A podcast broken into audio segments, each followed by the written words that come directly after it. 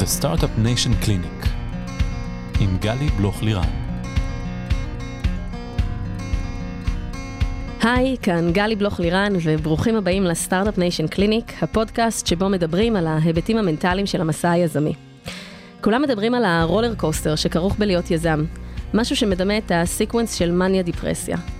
איך מרגישים high מטורף כשעוזרים למיזם חברתי להגיע לרווחיות, ואיך מרגישים סטרס אמיתי כשפתאום לא מצליחים לגייס כסף, והחזון שלנו לשנות את העולם נהיה רחוק מלהתגשם, וממה מביאים משכורת הביתה. והמקום הזה, חוסר הוודאות הזה, הצורך לשמור על עצמנו כל הזמן, ברמת ניהול עצמי גבוהה, אנרגיה גבוהה ועם חוסן מנטלי להתמודד עם הכל, זה ממש לא פשוט. בכל פרק אני אשוחח עם יזמים, משקיעים, יועצים, פסיכולוגים ואנשים מהתחום, במטרה לתת מקום ללייר הנוסף הזה, שפחות מדברים אותו בקול רם.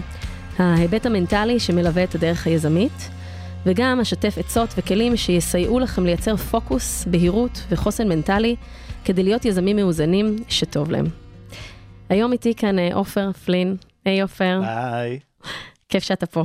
כיף שהזמנת אותי. אה, עופר, אני אציג אותך. אתה מומחה לחדשנות חברתית ויזמות אימפקט, בין המומחים המובילים בישראל בתחום, יזם חברתי בעצמך, המייסד של Great Minds, ואבא של זוהר, אוריה ואלה, ובן זוגה של רותי. אחלה הגדרה, מתמצת. בשיחה, בפריוויו, אמרתי שמתכווצת לי הבטן, שאומרים שאני בין המומחים וכאלה, אבל זה מאוד מתחבר לשיחה שלנו היום, המקום הזה של uh, לקבל דברים ש-as is ו...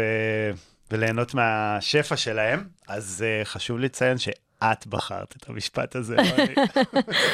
לגמרי, אני לוקחת עליו אחריות, ואני גם אציין עוד משהו, אפרופו שפע, שככה הזכרת, שהכירה בינינו אישה וחברה מאוד יקרה, שלי ושלך, שלומית, אלמוג המהממת, ואני מציינת את זה כי בעיניי זה הבסיס להכל, החיבורים המיוחדים האלה שנוצרים בין אנשים, והמשמעות שיש לכל אחד עבור זה, ובתוך כך גם באמת היכולת שלנו לתת ולראות משמעות של מעבר לדברים הקטנים, לסימבוליות הזאת של החיים. אז אה, היי שלומיתי. היי שלומית.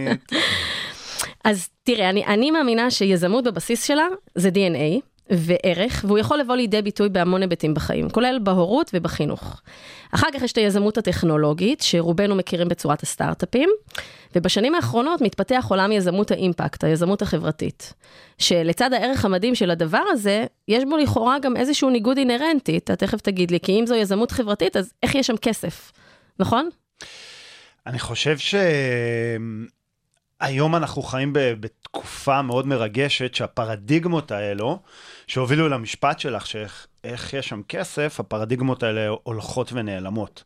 אנחנו בעצם מבינים שאם אנחנו רק קצת נשנה את הצורת חשיבה שלנו, את ה-point of view, אנחנו נבין שבכל מקום יש לנו הזדמנויות. ו...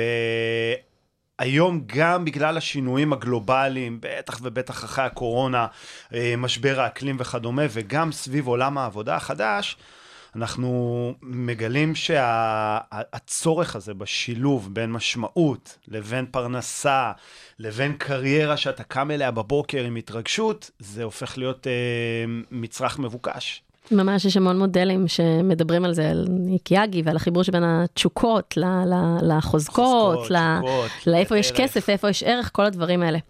אז, אז באמת אני רוצה ככה שנדבר היום על הנושא הזה של ה mindset היזמי בהקשר של יזמות impact, והאתגרים הדומים או השונים שאיתם מתמודדים, ואיך כסף זה לא מילה גסה, כש, גם כשמרימים מיזם חברתי. אמ, כי בסוף אנחנו אומרים, נגיע לזה שמיזם חברתי מצליח, צריך גם להיות לו מודל עסקי, mm-hmm. כמו שצריך. אז עופר, קח אותי ל, לרגע שבו החלטת שזה מה שאתה רוצה להיות, כשתהיה גדול. ככה, מה, מה היה הוואי שלך שם?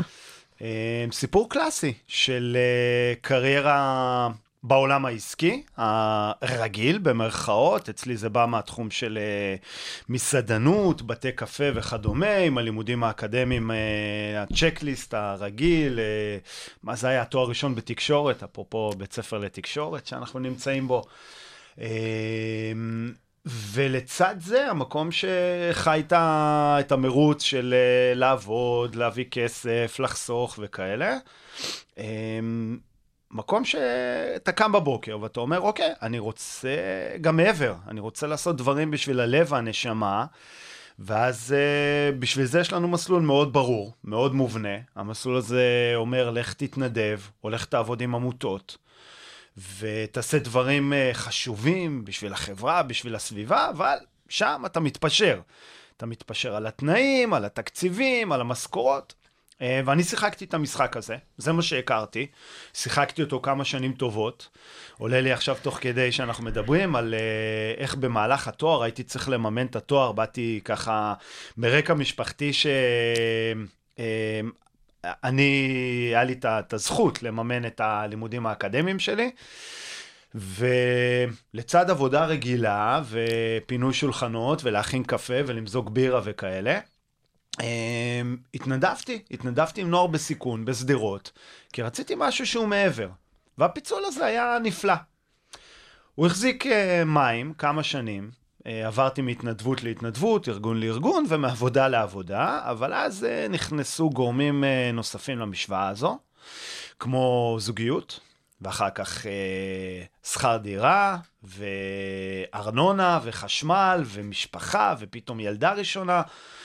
אה, ופתאום קרה דבר מאוד מעניין ומוזר, שהוא מאוד שכיח, והיום כמעט כל בן אדם וארגון שעובדים איתנו, הם מגיעים סביב הרקע הזה, של אני קם בבוקר להתפרנס ממשהו שאין לי בו באמת משמעות. אני לא מרגיש שאני תורם או עושה משהו משמעותי שמשנה את המציאות או משפיע. ומצד שני, הדברים שבוערים לי בבטן, הפערים החברתיים, על לעזור לסביבה, התיקון הזה, שם אני צריך למצוא את הזמן באמת, להתנדב או להתפשר על התנאים. והפיצול הזה הולך וגדל ככל שאתה מתבגר וככל שהאחריות שלך אה, הולכת וגדלה ומתרחבת. ואז מצאתי את עצמי בנקודה שבה ממש אמרתי, די, מספיק.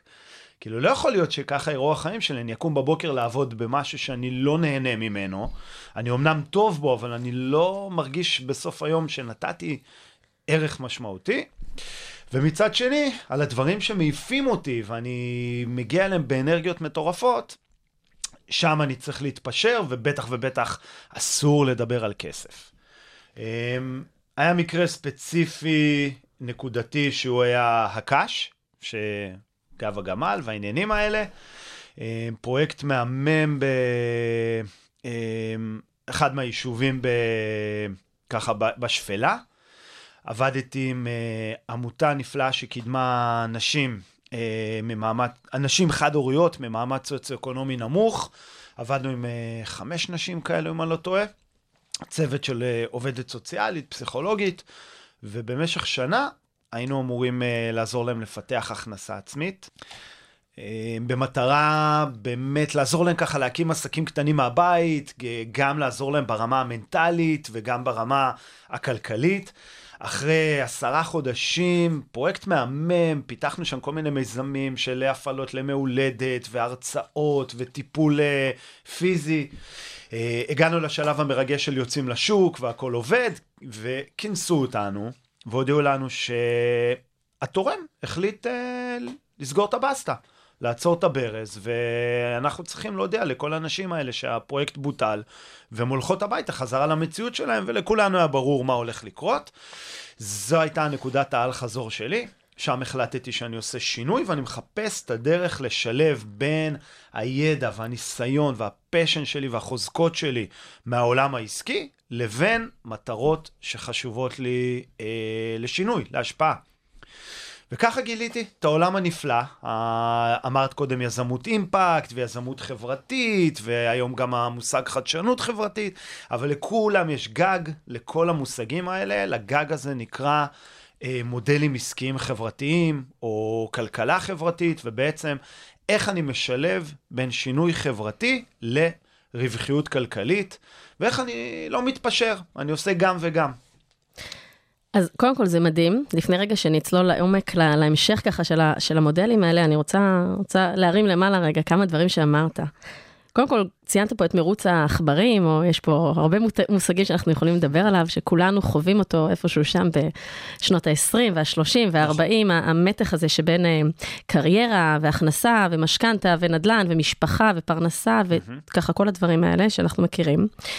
ו, ולצד זה אמרת, אני בעצם, אה, אני מרגיש את הצורך שלי בנתינה, במשמעות, בתרומה, שאתה בעצם מדבר על הערכים שאיתם אתה מסתובב בעולם הזה, ויש פה איזשהו פיצול. וזה מקום שהוא מאוד מאוד מורכב, כי באיזשהו שלב, איך מחזיקים את הפיצול הזה? ונדרש שם אה, המון אומץ, זאת אומרת, המון אומץ גם להתבונן אה, בדבר, במה שקורה, וככה בלהסתכל ככה מבחוץ עליך, על רגע, מה אני מרגיש פה, עופר, עם מה אני הולך לישון בלילה, עם מה אני קם בבוקר, והמון אומץ גם לעשות עם זה איזשהו מעשה, כי הרבה פעמים מאוד נוח לנו פשוט, אה, פשוט להמשיך מכוח האנרציה, כי זה המוכר וזה הרגיל, ויש המון שיקולים ללמה לא, ואיך לא לצאת מהקומפורט זון שלנו, ויש שם המון לא נודע, ואיך הדבר הזה ירוויח ויחזיק. ואני רוצה רגע ל... להתעכב שנייה על, על שריר האומץ הזה, שהוא כל כך חשוב, ובעיניי הוא גם עוד יותר חשוב בהיבטים של מיזמים חברתיים, כי נכון, אין שום הבטחות בקצה. ואנחנו לא יודעים בדיוק איך ייראה מחר בבוקר, ו- ומה יקרה שם, ויש המון המון חוסר ודאות, אבל, אבל, אבל בעיניי זו, זו באמת הדרך לחוות את החיים הללו. רק כשאנחנו יוצאים החוצה, out there, כמו שדוקטור סוס אמר ככה, ו- ובאמת, אה, לא כקלישאה, באמת מגלים את כל מה שיש, פתאום קורים שם מלא מלא מלא קסמים. וזה שריר שצריך לעבוד עליו, וזה שריר שצריך לחזק אותו, את, את שריר האומץ, את מיץ האומץ, כל אחד ככה, איך, איך שהוא אוהב לקרוא לזה. ואני זוכרת, אה, זה ככה כלי שאני אוהבת להשתמש בו, זה אמנם בהקשר של שלוש שאלות של אתיקה, אה, שלמדתי פעם כשלמדתי משפטים, אבל אני חושבת שהן נורא נכונות גם למקום הזה של לשאול את עצמנו שלוש שאלות. אחת, אה, זה כשאני הולך לישון בלילה, איך אני מרגיש עם מה שאני עושה. שתיים, זה עם הבן או הבת שלי, לי אין בנות, ברק הבנים, אבל ישאלו אותי, אמא, מה, מה את עושה? מה את עושה בחיים שלך, בעשייה, בקריירה, אז איך אני ארגיש עם מה שאני מספרת? גאווה, אכזבה, אה, אה, משהו שיש להם ללמוד ממנו או לא? ושאלה שלישית, אם יקראו עליי בעיתון, על מה שאני עושה, או במדיה, היום כבר אין עיתונים, באינטרנט, איך, איך אני ארגיש, איך אנשים ירגישו על הדבר הזה? אני חושבת ששלושת השאלות האלה, הן עוזרות לשים רגע חץ פנימה לעצמנו, לעזור לשקף לעצמנו, האם אנחנו באמת נמצאים במקום שהוא נכון. איך אני מרגיש שאני הולך לישון בלילה, איך אני מרגיש אם הילד שואל אותי מה אני עושה, ואיך אני מרגיש אם האחרים קוראים עליי. וזה נשמע שאתה שאלת אותם בשלב יחסית מוקדם של החיים שלך, גם אם לא בדיוק בקונסטלציה הזו, אבל שאלת, והייתה לך תשובה די ברורה, ואז גם בחרת באמת לעשות את הצעד הזה, ולעשות עם זה משהו, לא רק לדבר. יש לי ליטרלי וי ליד uh, כל אחת משלושת השאלות האלו, שאלות שמלוות אותי וגם uh, התממשו. Um, ופה אני מקווה שאני אפתיע אותך, כי אני רוצה להביא זווית נוספת. אני אף פעם לא הייתי ההירו פנור, זה שקם יום אחד מה, מהאזור נוחות, קם מהכורסה ואומר, יאללה, אני ברבק. אני דוגמה לאיך חיזקתי את שריר האומץ לאט לאט, בניתי תוכנית אימונים, כל פעם צעד קטן, שהמצפן היה בדיוק מה שאמרת. המצפן אמר, המקום שאתה נמצא בו כרגע הוא לא מדויק עבורך. ויכול להיות שאם אני מסתכל לאופק, את יודעת, יש את השאלה הזו איפה תהיה עוד חמש שנים, וואלה, אף פעם לא הייתה לי את התשובה לזה. גם היום שאני מסתכל חמש שנים קדימה, בטח ובטח אחרי שנת קורונה, אין לי את ה vision המדויק הזה, אבל הסתכלתי איפה אני עוד חמישה צעדים קדימה, ואם המקום שאני נמצא בו עכשיו הוא נוח לי. לשמחתי התשובה תמיד היא לא. יש עוד משהו שאני רוצה לעשות, אבל אז יש לי אה, את הגבולות גזרה שלי. כמה אומץ נדרש לי כדי לעשות עוד צעד ועוד צעד. לי כעופר, זה עזר לצמוח ולהתפתח אם אני מסתכל עשור אחורה. העופר שאני היום לעומת עופר ההוא, זה שמיים וארץ, זה בן אדם אחר לגמרי ביכולות שלו, בהישגים שלו. אבל ה mindset תמיד היה להיות אותנטי, להקשיב מה קורה שם בפנים. אמרת שאלה ראשונה, שאני הולך לישון בלילה ואני שואל את עצמי, אתה, אתה נרדם עם חיוך? הרבה זמן התשובה הייתה לא. ו... זה קודם לשאול, אוקיי, אז מה יגרום לך לחייך? זה לא לעשות כבר מעשה. זה הצעד הראשון, זה תמשיך לעבוד, תמשיך להגיע למקום הזה שהוא סיזיפי ואתה לא מרוצה ממנו, אבל uh, אל תקבל את זה for granted. תחשוב מה יגרום לך לחייך. כי ברגע שידעתי מה יגרום לי לחייך, היה לי את האומץ לעשות עוד צעד. היום שריר האומץ הוא הרבה יותר חזק, הוא מאפשר באמת לקפוץ למים עמוקים וכאלה, אבל אם יש עכשיו מישהו ששומע אותנו, מישהי, שאומרים, אה, אוקיי, זה אלה היזמים המשוגעים האלה, זה ממש לא הסיפור, אני לא מאלה. אתה כל כך, זה נפלא, ואתה כל כך צודק, ואני מסכימה איתך, ואני אגלה לך סוד, גם אני, לא ברור לי לגמרי מה ה vision שלי ככה לעוד כמה שנים, ויש מלא הזדמנויות ודברים שמגיעים ככה לפתחנו, ואתה שואל את עצמך, את שואלת את עצמך, צריך, צריך לדבר בנקבה, כל הזמן, מה הדבר הנכון כרגע לקחת, להכניס? וזה באמת לשאול את עצמנו, האם זה עושה לי כרגע טוב, האם אני מרגישה שבחמישה צעדים הבאים זה מקדם אותי למקום הנכון? לא חייבים לדעת בדיוק. צריכה להיות איזושהי תמונה כללית, אבל גם אם לא יודעים בדיוק איך זה נראה, זה בסדר. מה שחשוב זה לא, לא לקפוא על השמרים ולהמשיך לזוז, וכמו שאתה אומר, בצעדים. ועוד נקודה שאני רוצה ככה להעלות, שמתקשרת מאוד לנושא של אומץ, אה, זה מה שנקרא אינטגריטי. אינטגריטי, מעבר למה שכולנו מכירים, שזה אה, אה, בוא נשמור על יושרה פנימית ו...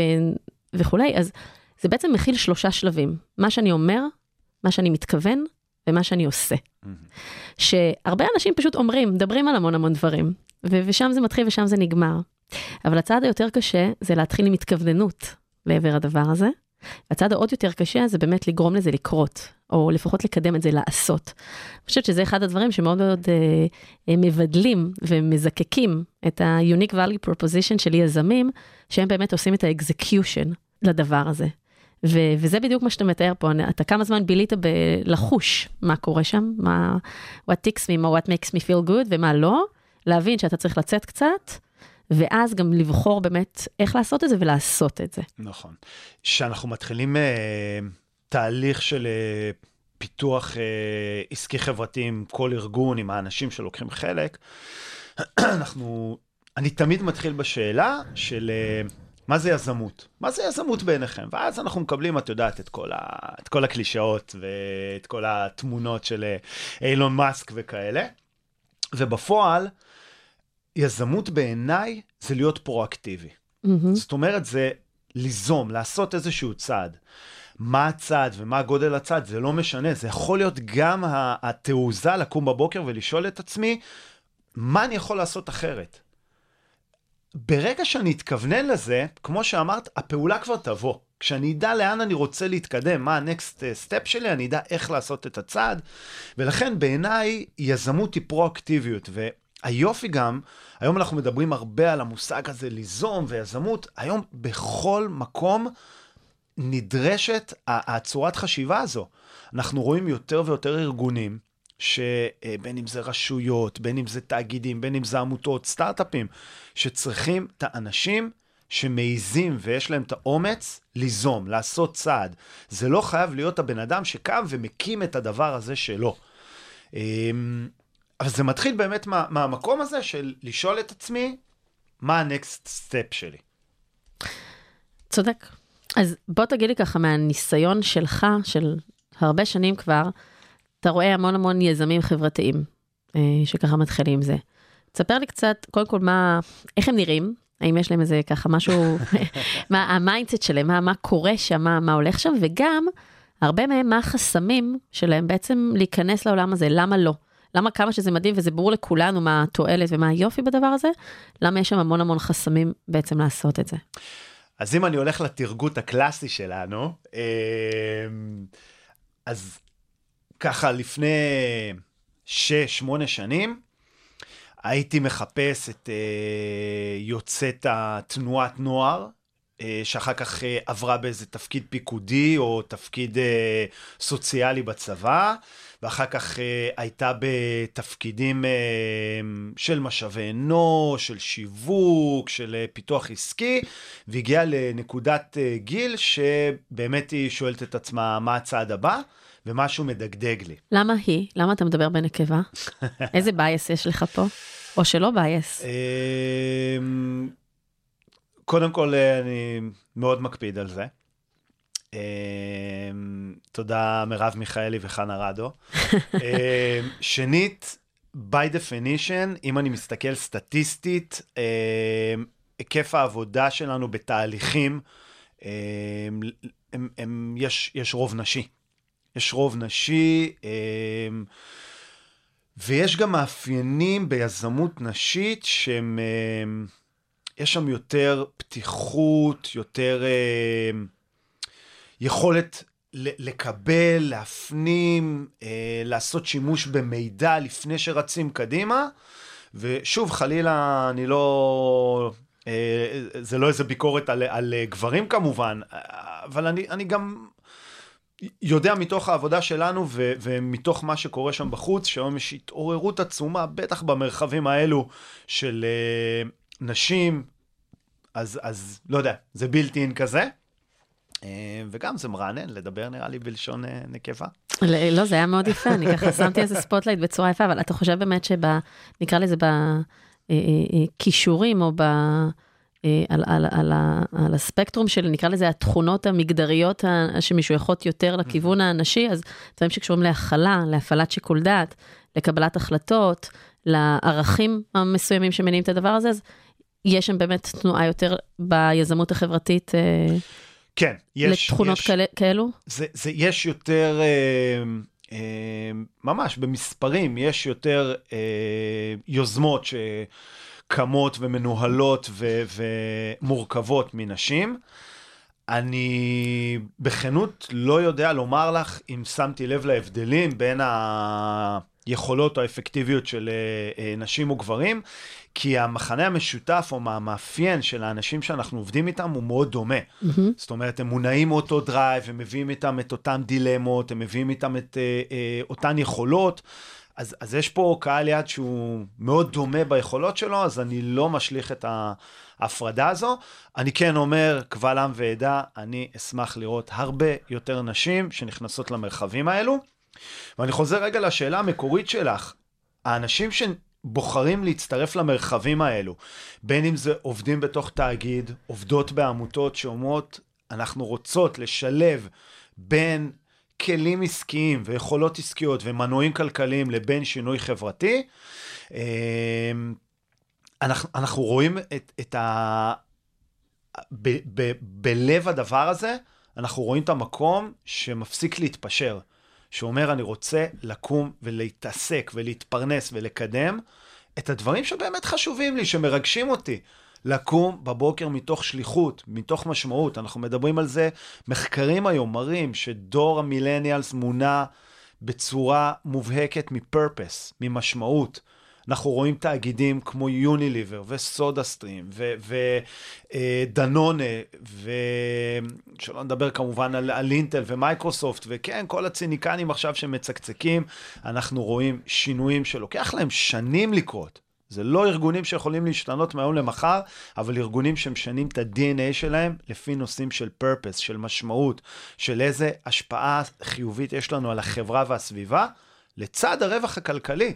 והדורות הבאים, זה ה-DNA שלהם, זה מה שהם מחפשים. זה נפלא, כמו שנדמה לי שבאינטל, נדמה לי, אם אני לא טועה, הכריזו לפני כמה זמן ש-50% מהדירקטוריון יהיה נשי. נדמה לי כן. שזה השם, נכון? כן. אז זה באמת מהלכים ותהליכים שקשורים לזה. Mm-hmm. אז אני חוזרת לשאלה של איזה חסמים בעצם יש, ושאלתי אותך מה, מה, איזה סוגי יזמים. אז התחלת להגיד ככה, יוצאי תנועות נוער, צבא, פיקוד, שיווק, ו, ושאחר כך מחפשים איזושהי משמעות. אז בשנים האחרונות הטכנולוגיה הפכה להיות Game Changer, אין ספק. כל מה שנקרא, מכונה יזמות אימפקט, או טכנולוגיית אימפקט, אנחנו רואים איך... לוקחים יותר ויותר את הפיתוח הטכנולוגי כדי להפנות אותו לצמצום של פערים אה, מאוד מאוד משמעותיים בחברה ובסביבה. אנחנו מדברים אה, על כל המשבר האקולוגי שהפך להיות קרקע פוריה, תרתי משמע, לפיתוחים אה, טכנולוגיים. אנחנו רואים טכנולוגיה בעיקר של בינה מלאכותית, שעובדת לטובת אה, צרכים של אה, אוכלוסיות מוחלשות, מחלות, אבל הגישה או ה mindset הוא לא כי אני מזהה פה שוק שאני יכול לפתח לו מוצר ולעשות מזה מלא כסף, אלא אני מזהה שוק שסובל, סובל מפער, ויש לי את היכולת לצמצם את הפער הזה. אני אבדוק ב... ממש במדדים מקצועיים, בכלים מקצועיים, איך אני משפיע ומצמצם את הפער, ואני מבין שככל שאני אצליח, יש שם יותר כסף עבורי. אם אנחנו מסתכלים על ראייה עסקית אה, במרכאות רגילה, היא אומרת, אוקיי, אנשים עכשיו צריכים ללכת, הם לא רוצים ללכת יחפים. אני יכול לפתח נעל, למכור אותה ולעשות מיליארדים. ההזדמנות של יזמות חברתית אומרת, אני רואה אנשים יחפים שזה מוביל לכך ש-80% מהמחלות המדבקות שעלולות לסכן את החיים שלהם עוברות דרך הרגליים. ואני לא נרדם טוב בלילה עם הידיעה הזו, אבל יש פה הזדמנות עבורי. ולא הזדמנות של התנדבות, ולא הזדמנות של איזה מחבק עצים, זו הזדמנות שאם אני אפתח פתרון, נעל, זולה, זמינה, נגישה, שהאנשים האלה יוכלו ללכת איתה, אני אוכל לצמצם את הסיכון שהם יחלו במחלה שעוברת דרך הרגליים. ואז אני אשיג שני דברים. יהיה לי קהל נפלא שיקנה את הנעל שלי, ועוד מחזיקי עניין שיש להם אינטרס שיקנו את הנעל שלי. אני אצליח לצמצם את האיוולת החברתית הזו, להציל חיים וגם לעשות מיליארדים. ואנחנו רואים שאנשים היום נכנסים למרחבים האלה עם הפרדיגמה הזו, עם ההבנה, אמרת בתחילת המפגש שלנו שכסף זה לא מילה גסה, זה כבר מזמן לא המשפט. המשפט הוא, הוא איפה הכסף כאן? איפה אני מוצא אותו? הוא נמצא שם. אני, אני הוא אפילו נמצא שם עוד הרבה יותר, כי היה על זה פחות פוקוס. נכון. כי, כי בעצם ההסתכלות הזאת של איפה, אנחנו תמיד מדברים ביזמות על להבין את הכאב, את, ה, את, ה, את הצורך, את הכאב. ומשם לעלות. אבל פה זה על אחת כמה וכמה, כי זה היה no man's land בהרבה הרבה היבטים, ופתאום היום יש הרבה יותר לגיטימציה לבוא ולעשות שם טוב, ועם הטוב הזה גם, מגיע, אה, גם מגיעות הצלחות פיננסיות ו- אחר כך. וזה מצריך אותנו בתור צעד ראשון, באמת לשים משקפיים אחרים, ו- וזו התעוזה הראשונה, להעיז לבוא ולומר מה שלימדו אותי עד היום, יכול להיות שיש מציאות אחרת. יכול להיות שהמטרה העיקרית או היחידה של עסק זה לא רק למקסם רווח עבור בעלי המניות, זה גם להשפיע לטובה על החברה והסביבה. יכול להיות שבמקומות של אה, הנגשת מים, הנגשת חשמל, אנרגיה מתחדשת, במקומות מרוחקים באפריקה, זה לא רק אה, אה, לעשות טוב אה, ולחיות אה, אה, עם עצמי ככה שטוב לי על הלב, אלא להבין שיש שם גם הזדמנות כלכלית נפלאה. אז הצעד הראשון זה להעיז ולחשוב אחרת ולחקור, ולראות שיש את ההזדמנויות האלו. ואיפה אתה מרגיש שיש יזמים שככה, זאת אומרת, זו הייתה דוגמה אחת, הפרד, השינוי פרדיגמה, אבל אה, חסמים נוספים שככה מונעים מאנשים לקום מחר בבוקר וללכת לעשות את זה? אחד זה ידע, הבנה באמת שמדובר פה בשווקים מקצועיים, מדובר פה ב... בסקטורים שיש בהם אה, כלים ומתודולוגיות מקצועיות. אנחנו מדברים על אה, מודל עסקי חברתי, אנחנו מדברים על אה, מדידת השפעה חברתית, אנחנו רואים אה, שווקים שלמים של, של כסף, של השקעות. אם זה קרנות האימפקט, אם זה השינויים שקורים היום בקרנות הפילנטרופיות, שמעוניינות להשקיע ולקדם כאלה יוזמות, אבל יש להם שפה. זו שפה מקצועית, זו מדידה, זו שורת רווח חברתית, social return on investment, ואני יכול להמשיך עם עוד הרבה מושגים. אז החסם הראשון זה להבין שאתה לא נכנס ל- ל- לטריטוריה לא מוכרת. אז כדאי לעשות שיעורי בית ולהבין. הדבר השני זה למצוא את הנתיב שנכון עבורך, עבורך, למצוא באמת איפה זה נכון לך, האם זה לוותר על המשרה שלי עכשיו ולצאת להרפתקה, או, סליחה, אני... אני מישהי הרבה יותר סולידית, אני צריכה גבולות גזרה ברורים, והרבה יותר נכון לי לפתח את זה מתוך הארגון שלי, ואז האתגר הראשון שלי יהיה לגרום למקבלי ההחלטות. לרתום אותם. לרתום אותם, בדיוק. Mm-hmm. ואחר כך, זה באמת כבר העבודה המקצועית, היזמית עצמה. הרכבת הרים הזו של לפתח, של לבחון, של לבדוק היתכנות, של אה, לשמוע לא, של לטעות, של לא להצליח. כל מה שאנחנו מכירים באמת מה, מהמסלול המטורף הזה. אז תספר לי קצת, ככה, אם אני עושה עכשיו מיקרו הסתכלות עליך, בדרך שלך כיזם חברתי, שהיום אתה מוביל הרבה מיזמים אחרים ועוזר להמון אנשים להגשים את עצמם בהיבטים האלה, אבל ככה בדרך שלך, אז, אז אתה בחרת ללכת לזה, כן. ואתה ללכת על זה, ללכת אל זה, אל עבר האופק, ואתה היית צריך לאורך הדרך להתמודד עם המון אה, מחירים כן. אה, של הדבר הזה, בחירות ומחירים. ספר לי קצת על זה. אני חושב שזה פאזה שהיא מלווה מלווה אותי לכל אורך הדרך. זאת אומרת, המקום של ההתמודדות, האתגרים, גם הרגשיים, גם הטכניים, גם המשפחתיים, זה, זה לא נגמר, זה תמיד נמצא שם. אתה חי ב, ברצון אה, מתמיד למצוא את הבלנס הנכון, והמאזניים כל הזמן מושכים לכיוונים מסוימים. לי באופן אישי, המחיר הרגשי, הנפשי, הוא בתור התחלה היה משמעותי ביותר. זכיתי בבת זוג נפלאה שתמכה בי, וידעה לכוון אותי, וידעה להעיר לי איפה, איפה החולשות שלי, איפה החוזקות שלי, על מה לשים לב, וברגע שיש את, ה, את הגב הזה, את הרשת הביטחון הזו מבת זוג, בן זוג, אז uh, יש קצת יותר שקט נפשי להמשיך בדרך הזו. אני באופן אישי, ההתמודדות הראשונה הייתה עם הפרדיגמות והחסמים שלי ו- והלחץ, הסטרס, ההתמודדות הרגשית עם לשמוע לא, עם הפחד מלטעות, עם מחשבות שכל הזמן עולות של אין סיכוי, זה לא יצליח, עוד חודש אתה מוצא את עצמך בלי לקוח משלם והבעל בית מגלגל אותך מהדירה. ויש גבול לכמה אני, באופן אישי, אה, יכולתי או רציתי להתמודד עם זה לבד. איזה עוד מחשבות שליליות היו שם? למשל, לשמוע לא, למשל, התחלת להגיד דברים שהבאתי מפעם, מהבית. מה, מה עוד היה שם שלילי שראית? אמונות מגבילות שמדברות על נושא של הצלחה כלכלית, של שפע. מאוד מאוד מאתגר להבין שיש שם את השפע הזה בחוץ, שיש את הכסף. כשאתה חסום עם כל מיני דברים שגדלת עליהם, או שהשרישו בך בכל מיני מקומות עבודה, או בכל מיני מוסדות חינוך, קשה לך באמת לראות מציאות אחרת.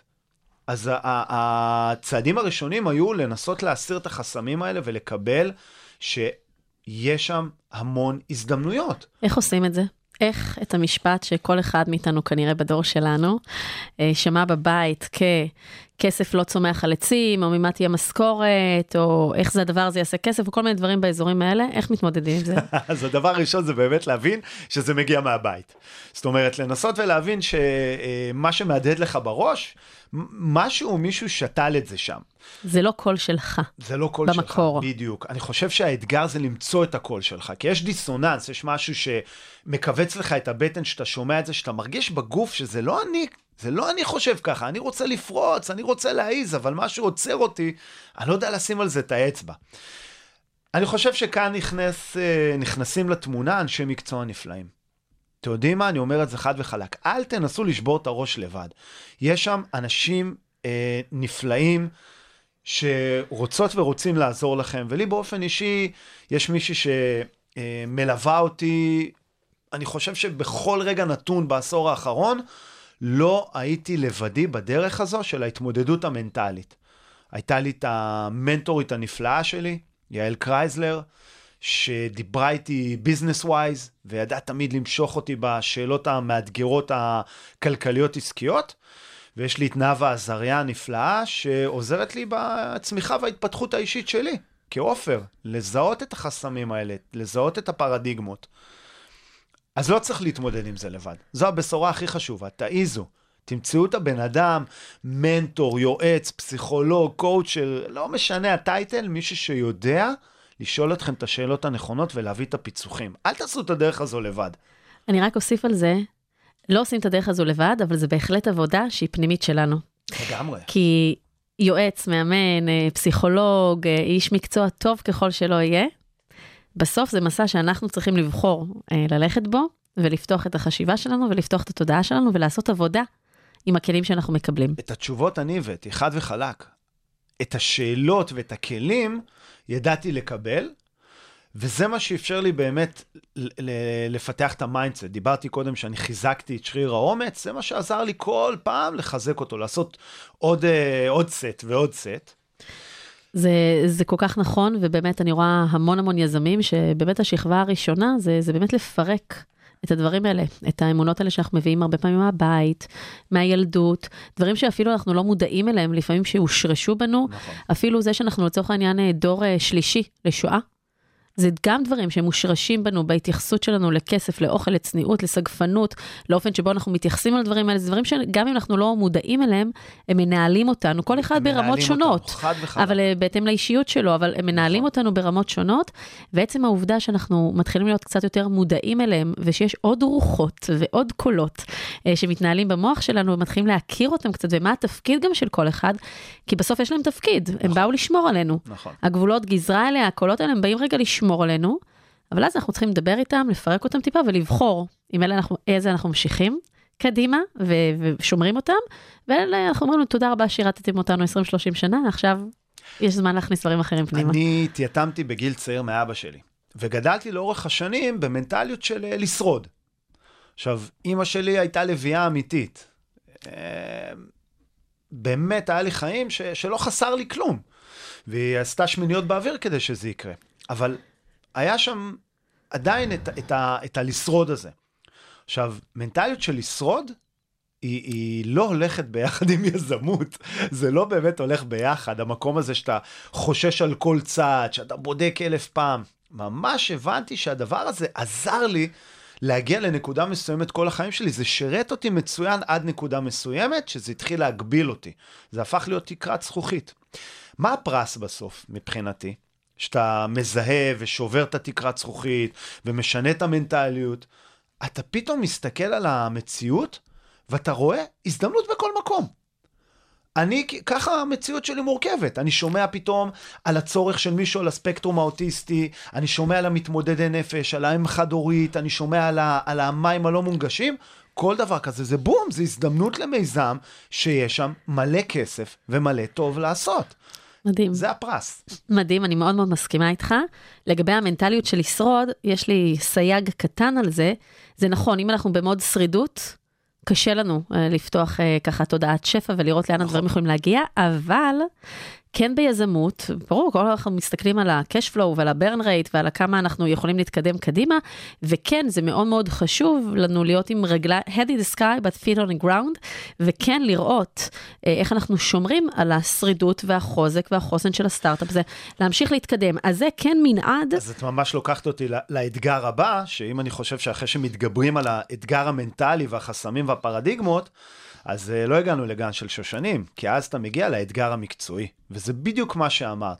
זה שקמת בבוקר ואתה רוצה לעשות טוב, לא נותן לך שום פריבילגיה.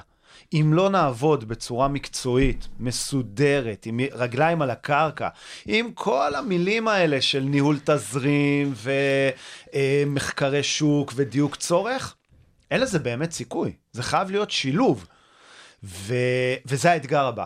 האתגר של ההתמודדות המקצועית. את יודעת, ישראל מוגדרת כ Start-Up Nation, ועכשיו מדברים בצורה של Impact Nation, והחוצפה הישראלית. בסופו של יום, הסטטיסטיקה שלנו של הצלחה בישראל לא שונה, אם לא פחות טובה, ממה שקורה בעולם. עדיין אחד למאה סטארט-אפים יצליחו, אחד לשלוש מאות יגשימו את התוכנית העסקית שלהם, בטח ובטח שמדובר ביזמות עסקית חברתית.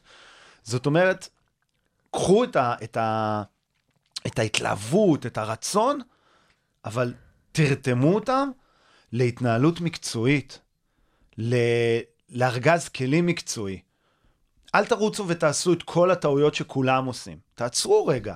שוב, תעזרו במי שצריך, יש כל כך הרבה ארגונים ואנשים שיכולים לעזור, אבל באמת האתגר או הבא או המקביל אפילו לצמיחה האישית, זה המקצועיות שלנו. לא להתפשר על זה.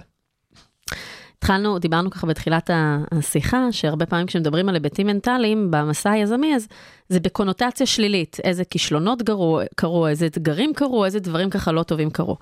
ואז אמרתי לך שבעיניי יש גם המון התמודדות מנטלית כשהכול הולך טוב.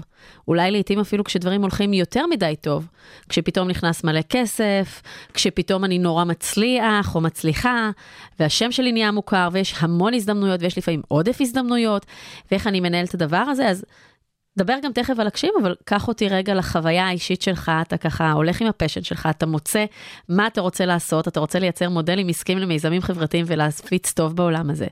ואתה מתחיל ואתה מתגלגל ואתה גדל, ו...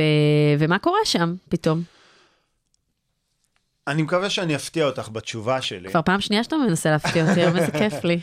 אה, קודם כל, המושג הזה כישלון לא קם בלקסיקון שלי. אנחנו לא מצליחים, וזה טוב לא להצליח. אה, רועי טל הנפלא מטוגדר אומר, יום שפספסתי הזדמנות בו לא להצליח, זה יום מפוספס. ואני אני לא רואה במילה כישלון כ... כמושג שהוא באמת רלוונטי. כי זה חלק מהמשחק. לנסות, לטעות, לא להצליח ללמוד מזה. לגמרי. אבל איפה ההפתעה? אני חושב, את יודעת מה? אני יודע מתוך הניסיון, באמת, מתוך עבודה עם מאות ארגונים, עם אלפי אנשים, בין אם זה בסדנאות, הרצאות, תהליכי ליווי, הפחד הכי משמעותי, שוב, בעיניי, זה הפחד מההצלחה. הוא המשתק האמיתי. למה? כי אנחנו רגילים לא להצליח. מרגילים אותנו לזה, כל הזמן מלטפים אותנו ואומרים לנו זה בסדר לא להצליח וזו התמודדות, וזה נכון, זה באמת נכון, זה גם מוציא מאיתנו דברים נפלאים של אוקיי, במה טעיתי ומה אני יכול להשתפר ואיך זה השפיע עליי. אנחנו מאוד נותנים נוכחות לאי הצלחה. ואז פתאום מגיעה ההזדמנות להצליח. פתאום מה שתכננו ומה שעשינו עובד. והנה, האור בקצה המנהרה, הגענו אליו. ומה את חושבת שקורה אז? אולי לא יודעים איך להכיל את זה. אולי לא התכוננו לזה מספיק. פתאום זה נהיה אמיתי. מהמם. אשכרה, אני צריך עכשיו לעשות את השינוי ש... שתכננתי, זה קורה. אני רגיל לבוא ולנסות ולהישאר באיזה comfort zone שדברים לא מסתדרים ואני שובר את הראש.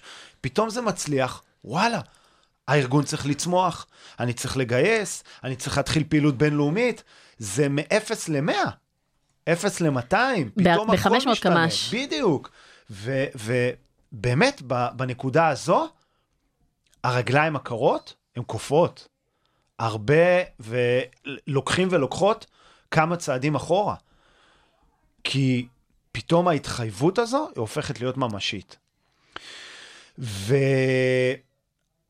חושב שלא מדברים על זה מספיק, על המקום הזה של... אה, שהשינוי המנטלי צריך גם להכיל, להיות, שיהיה לך capacity להכיל את ההצלחה שלך, להבין את המשמעות, ובאופן אישי, אני, הפאזה של המעבר בין ה, הצוות הקטן או היזם היחיד לבין ארגון, לי, עבורי זה, זה היה הצעד המאוד מאוד משמעותי, שנדרשתי לעבודה גם מנטלית וגם מקצועית מאוד משמעותית על עצמי, כי פתאום דברים הסתדרו, פתאום זה הצליח.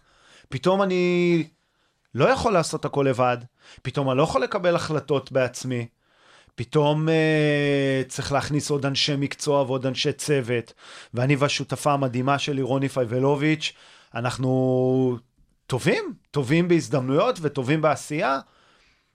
אני אומר שהקורונה באה לנו בזמן בהקשר הזה. היא עשתה לנו רגע איזה הפסקה קצת. הפסקה, ובואו שנייה תשהו ותתכננו נכון, והנה קיבלתם הזדמנות להספיק את כל הדברים שלא הספקתם בשנים האחרונות בגלל כל העשייה. ו- ו- והמקום הזה של להתמודד עם, ה- עם השפע, עם ההכלה הזו, גם עליו צריך לשים דגש. גם אליו צריך לצמוח ולהתכונן נכון מבחינה אישית, כבן אדם. אנחנו רואים את זה כמעט ב- ב- בכל תהליך שאנחנו עובדים במקביל על חמישה, שישה מיזמים שאנחנו מפתחים, מגיע הרגע שמשיקים את המיזם, יש לו לקוחות. את יודעת מה זה עושה לצוות? זה בלבול מה ש... לגמרי, מאבדים. זה היה מצגת PowerPoint על, על נייר, ופתאום מישהו מוכן לשים כסף על זה, ופתאום צריך לתפעל את האופרציה. זה קורה לנו כל הזמן. זה. בדיוק. הנה, הגעת ל money time, זה make or break, אתה הולך על זה. יש לך את הלקוח המשלם, זה, זה אמיתי.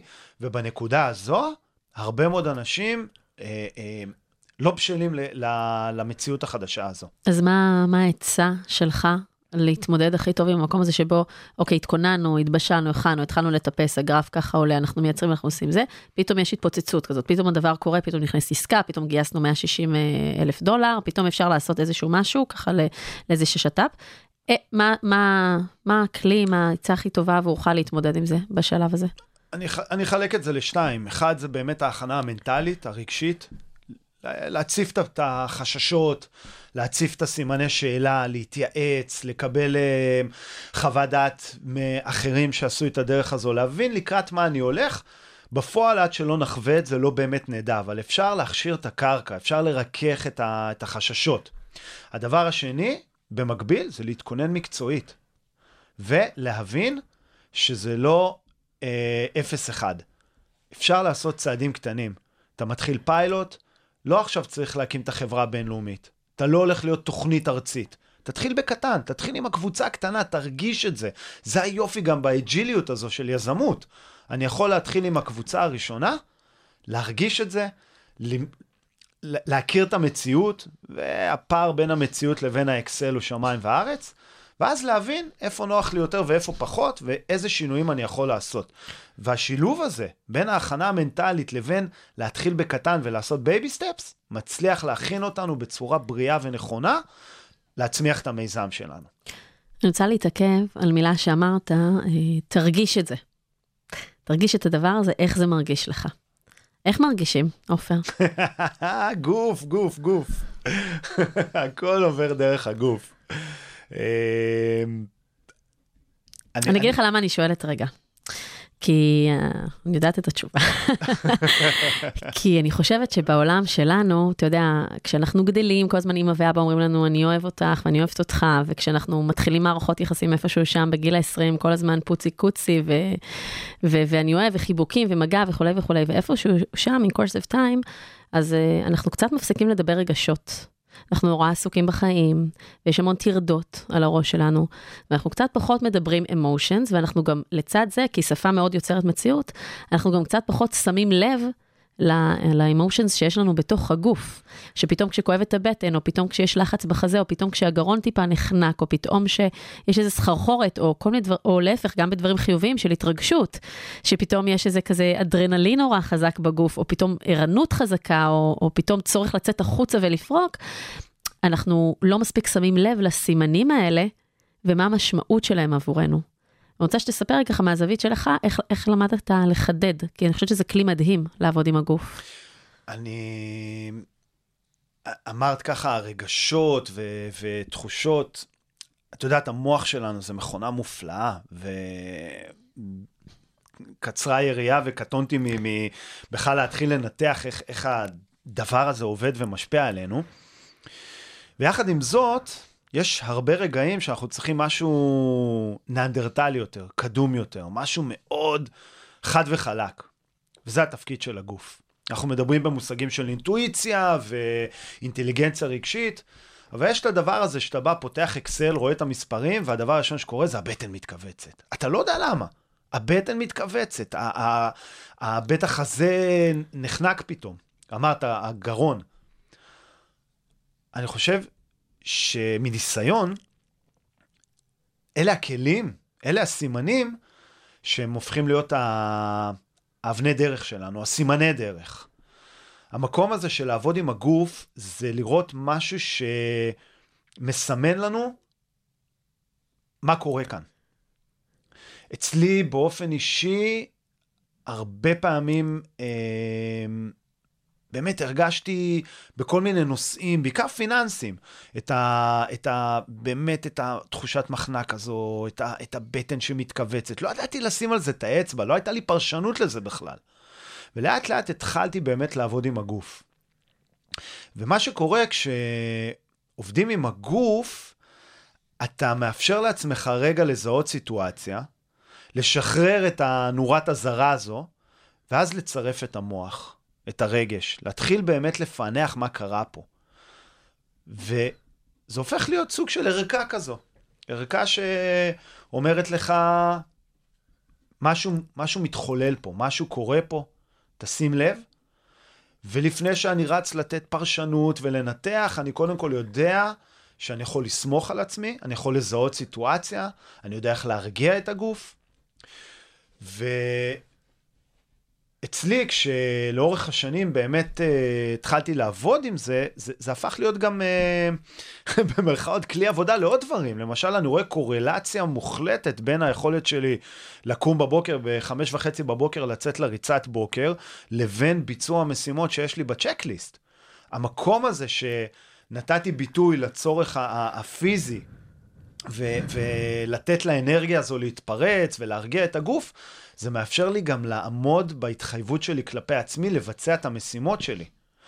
המדיטציה, הנשימות שמאפשרות לגוף להירגע, משחררות לי את המוח לחשוב על החלטות משמעותיות, על צ... לקחת החלטה בצמתים אה, אקוטיים. זה מאפשר לי גם הסתכלות פנימית. אני בדיונים עם, אה, עם צוותים, יש איזו סיטואציה שאני חושב אחרת, הפיוז האירי שלי, אתם לא רואים, אבל אני אירי עכשיו זה מתחבר לי, עכשיו זה כן. מתחבר לי, עופר. הפיוז האירי קופץ, ואני בטוח שאני צודק, ואני מרגיש את הגוף שם מסמן לי, רגע, hold your horses, חכה שנייה, משהו פה לא יושב טוב. תירגע, תנשום, תשחרר את הגוף, תכף אולי תבוא לך מחשבה אחרת, תכף תוכל להכיל מחשבה של מישהו אחר, לקבל פרדיגמה אחרת, לטפל בסיטואציה בצורה נכונה יותר. ו... אני רואה את ה... מה זה רואה? למדתי, שוב, בזכות האנשים והאנשים שליוו אותי, למדתי את העבודה ההוליסטית הזו בין מה שהגוף מסמן, לבין מה שהמוח חושב, לבין מה שהרגש מציף, ולעבוד עם הארגז כלים הזה. ממש, ממש ככה. זה, אנחנו יודעים שגוף נפש ככה מאוד מאוד קשורים, זה, כולנו מכירים את זה, אבל באמת בצורה פרקטית. אתה אומר פה שני דברים שאני מסכימה איתך. פעם אחת, אני דווקא מתחילה מהשני, זה איך הריטואלים שאנחנו מכניסים לנו לשגרה היומית של ספורט, ריצה, מדיטציה, נשימות וכולי, עוזרים לנו להרגיע משהו, ואז אנחנו יותר אפקטיביים ב- ביום שלנו ובעשייה שלנו, זה דבר אחד.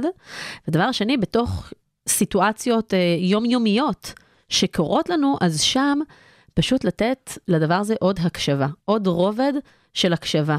לראות את הסיטואציה, לזהות שאנחנו באיזושהי סיטואציה, להבין דרך הגוף את נורת האזהרה שפתאום נדלקת לנו שם, ואז רגע לעבד בעין עם המוח וגם לעבד באלף אולי כל מיני דברים שקורים שם ולהוציא אותם החוצה, ועוד רגע שנייה לפני שפועלים. עכשיו, כל הדבר הזה יכול להיות די מהיר, לפעמים הוא גם לוקח זמן. והמקום הזה של הלהשתהות שנייה, ולא להגיב מיד, ולסמוך על עצמנו לאט לאט, שוואלה, אנחנו בהקשבה למה שקורה פה, אנחנו בהקשבה לעצמנו, זה נותן המון. ואני חושבת על אה, ישיבת דירקטוריון של אה, סטארט-אפ שגייס כבר אה, נגיד 40 מיליון דולר, והם יושבים ככה ביחד, ויש שם הרבה גברים ונשים, לא משנה כרגע התמהיל, וכל אחד ככה באמת מאוד חכם וכולי וכולי. המקום הזה שאם כל אחד קצת יהיה יותר בהקשבה שנייה גם, גם לגוף, אפילו לפעמים, רגע, האווירה הזאת מייצרת סטרס, בוא נרגיע כולנו טיפה שנייה. ברור שיהיה לנו ככה רגע כיף פה בתוך הדבר הזה, כבר זה יכול לעזור לכולם לבוא הרבה יותר מזוקקים, מדויקים. ולרתום אחד את השני לטובת הצלחה. נתת את הדוגמה של אה, דירקטוריון, אז תחשבי מה קורה בצוות שמוביל יוזמה, ששם ההחלטות הן על בסיס יומיומי, שכל פנייה לא נכונה עלולה להשפיע בצורה מאוד מאוד משמעותית על המיזם.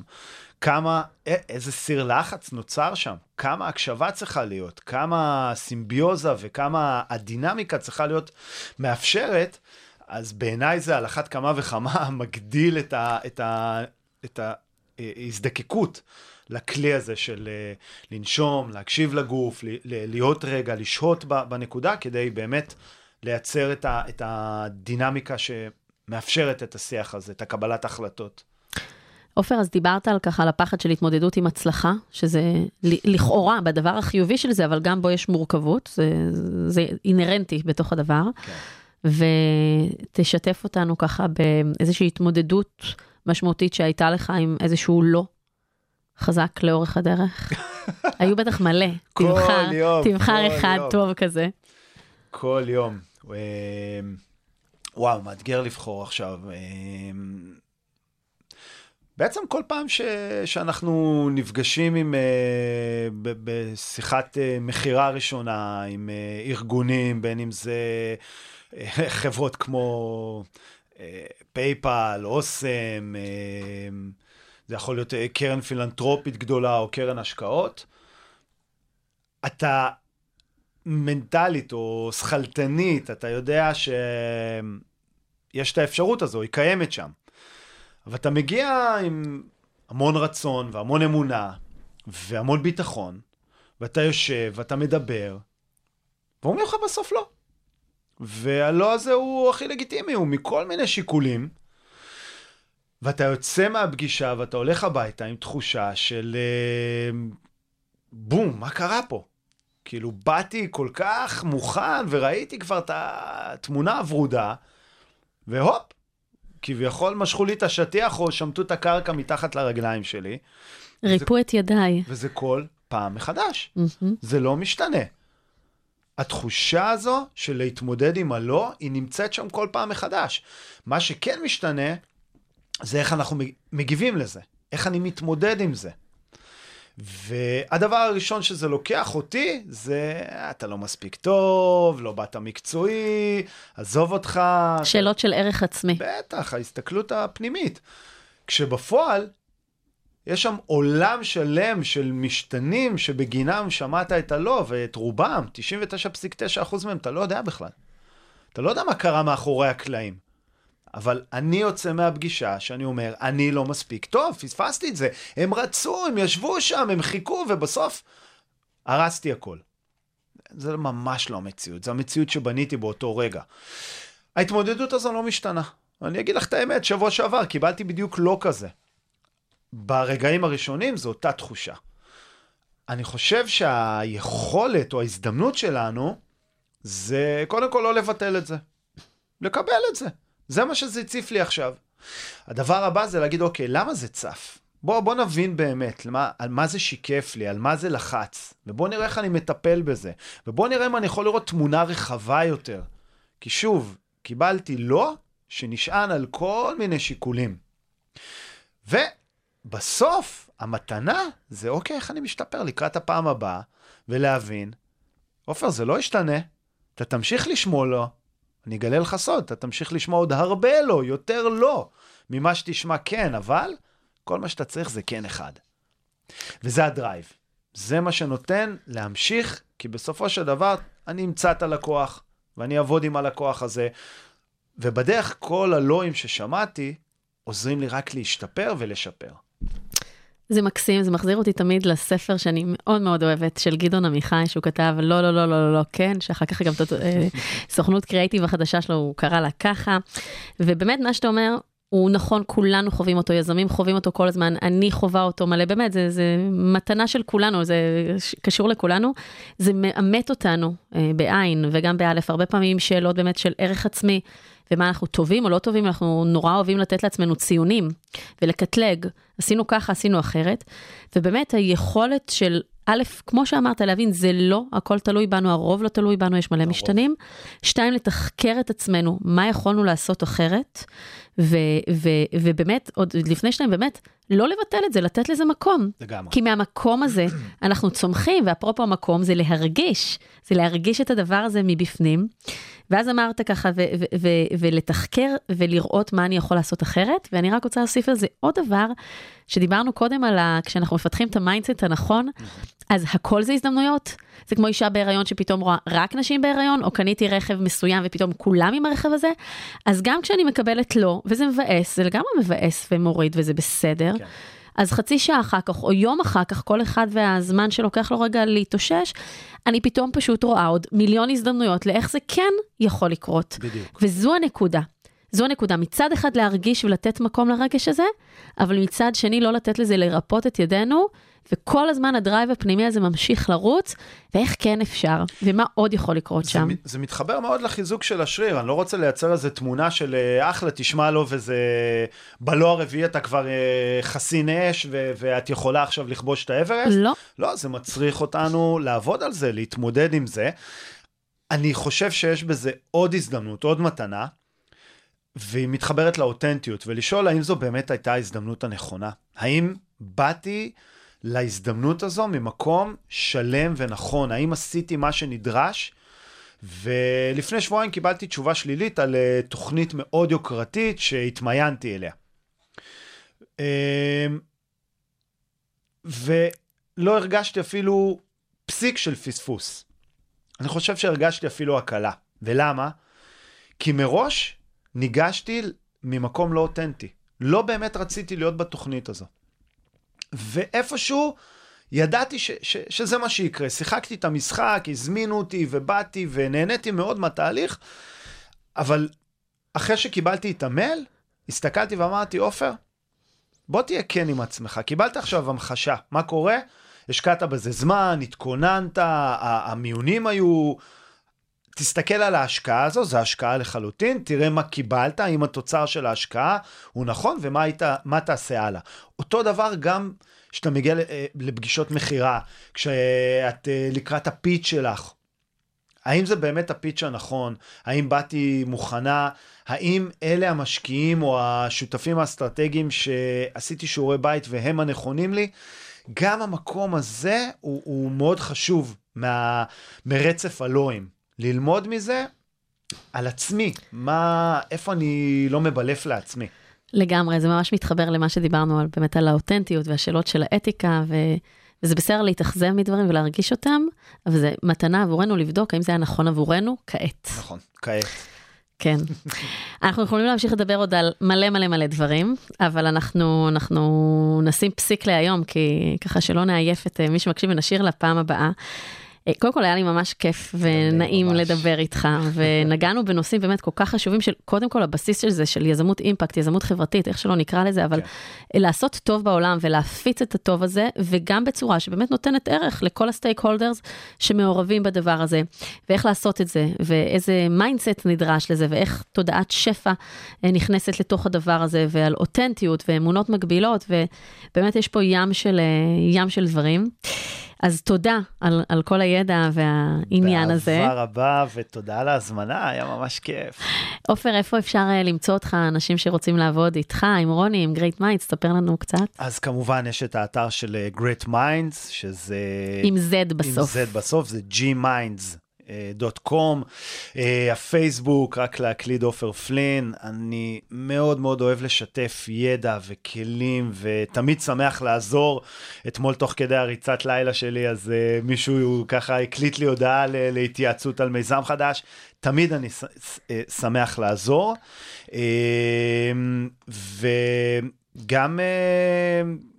ככה במחשבות ראשוניות של האם זה נכון לי ומה הצעד הבא, לא חייבים לבוא עם אה, מיזם מוכן ולהגיד הנה ההזדמנות.